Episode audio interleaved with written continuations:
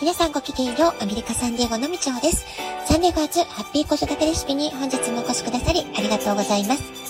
みんな違ってみんないい。ママが笑顔なら子供も笑顔。子育てで悩んでることの解決のヒントが聞けてほっとする。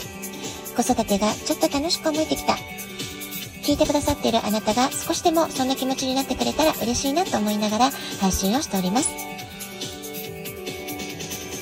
えアメリカにお住まいの方はもうね、皆さん夏休みをお過ごしになってらっしゃると思います。夏休みいかがお過ごしでしょうか？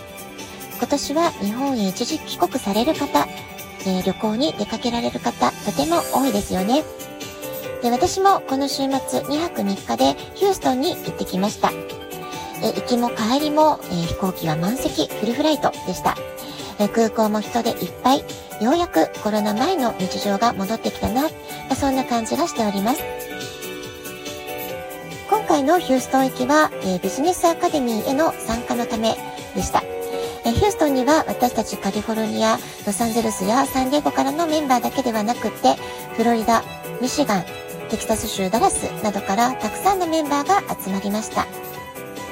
で、まずね、金曜日の夜は、えー、女性トップリーダーの方を囲んでのコーチングディナーというのに参加しました。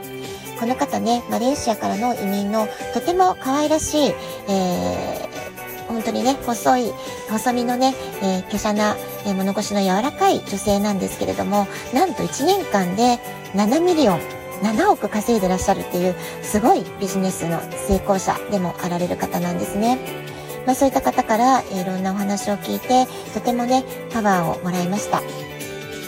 それから次の日の土曜日は朝10時から夕方の5時までびっしりビジネストレーニングを受けました。そして夜は再び、えー、チームでディナーというのを楽しんで、ホテルに戻ってからも今度は日本人チームで集まって、えー、たくさんおしゃべりして、とても楽しい時間を過ごすことができました。えー、朝から深夜までとてもとても長い一日だったんですけれども、でもね、全然疲れを感じないほど、えー、パワフルな学びの時間を過ごすことができたなと思いました。私にとってはこれからの仕事の短期的な目標を明確にすることができただけではなく、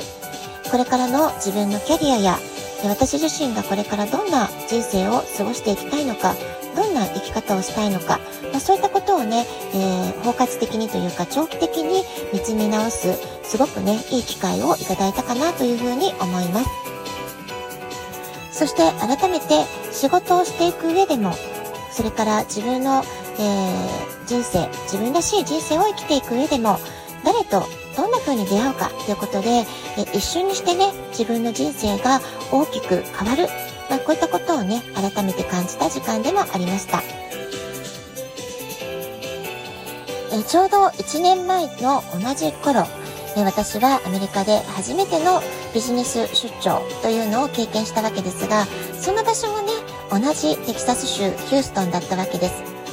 で、1年前は、まず日本人チームのジャパンチームのこじんまりした集まりってことで、ここからもっともっと私たちは全米各地にいる日本人の人たちにリーチして、えー、ジャパンチームを大きくしていこうね。そういうね、えー、決意を新たにした、そんなスタートの集まりだったわけです。そこから1年経ってさらにチームは拡大し、今トップリーダーの方たちが私たちのジャパンチームに注目するようになってきたってことは、とてもとてもとても大きな変化、大きな喜びを感じる瞬間でもあったと思います。あなたは自分の人生を大きく好転させたいというふうに今願っていらっしゃいますか？もし好転させたいと願っているなら、あなたには今何が必要だと思いますか？私は3年前に母が亡くなったということがきっかけで、え、自分の人生を改めて、え、深く深く見つめ直す、そういう時間を持つようになりました。私はこれからどんな仕事をしたいのか、どこに本当は住みたいのか、制約がないとしたならば、この先私はどんな人生を生きることが自分らしさを探求することになるのか、まあ、そんなことをね、ずっとずっとこの3年間模索し続けて、試行錯誤を続けてきたような気がします。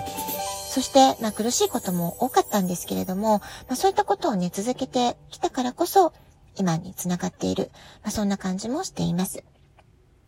3年前は幼児右脳教室を運営していました。それから日本語補習校の2年生の先生でした。何もかも周りに求められるがままに私にできる役割を一生懸命目の前のことを、えこなすので精一杯だったかなっていうふうに今振り返ると思います。もちろんね、子供たちと過ごす時間は本当に幸せで、子供たちはどの子もみんな可愛くて可愛くて仕方なくって、それはそれでね、とっても満たされていたんですけれども、一方で、本当にこれは自分自身がやりたいことなのか、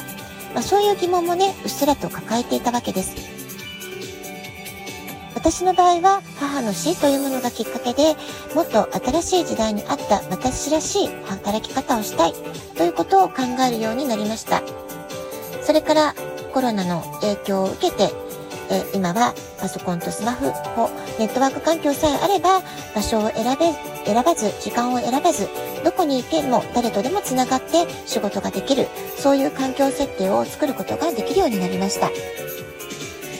この環境を作り上げるために私はこの3年間たくさんたくさん私を導いてくれる人々と出会うことができました。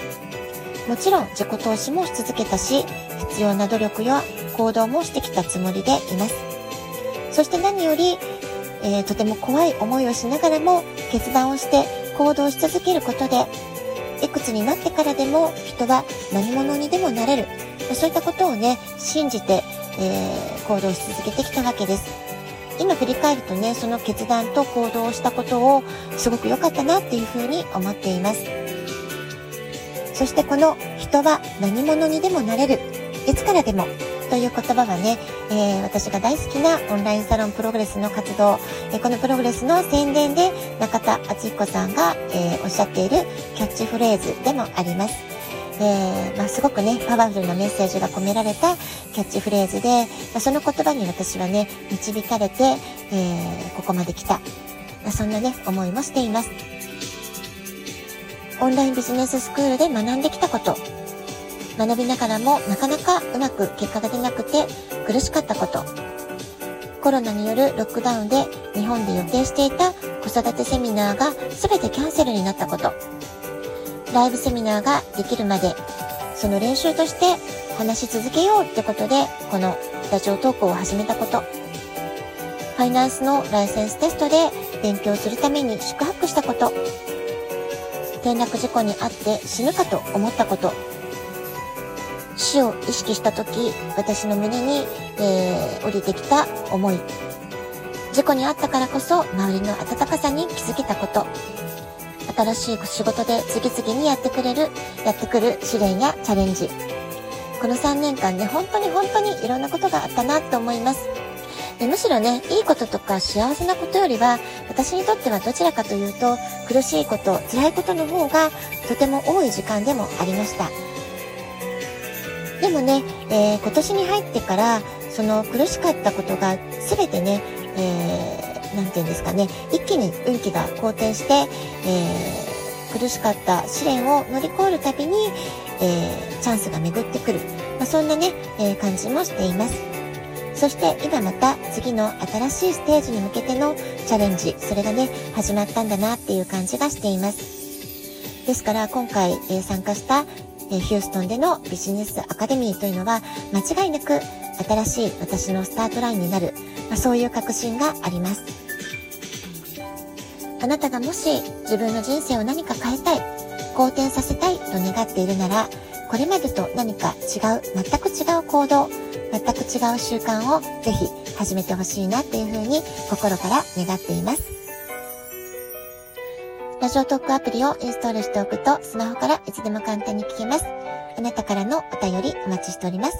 では今日はこの辺で今日も素敵なお時間をお過ごしください。ごきげんよう、以上でした。さようなら。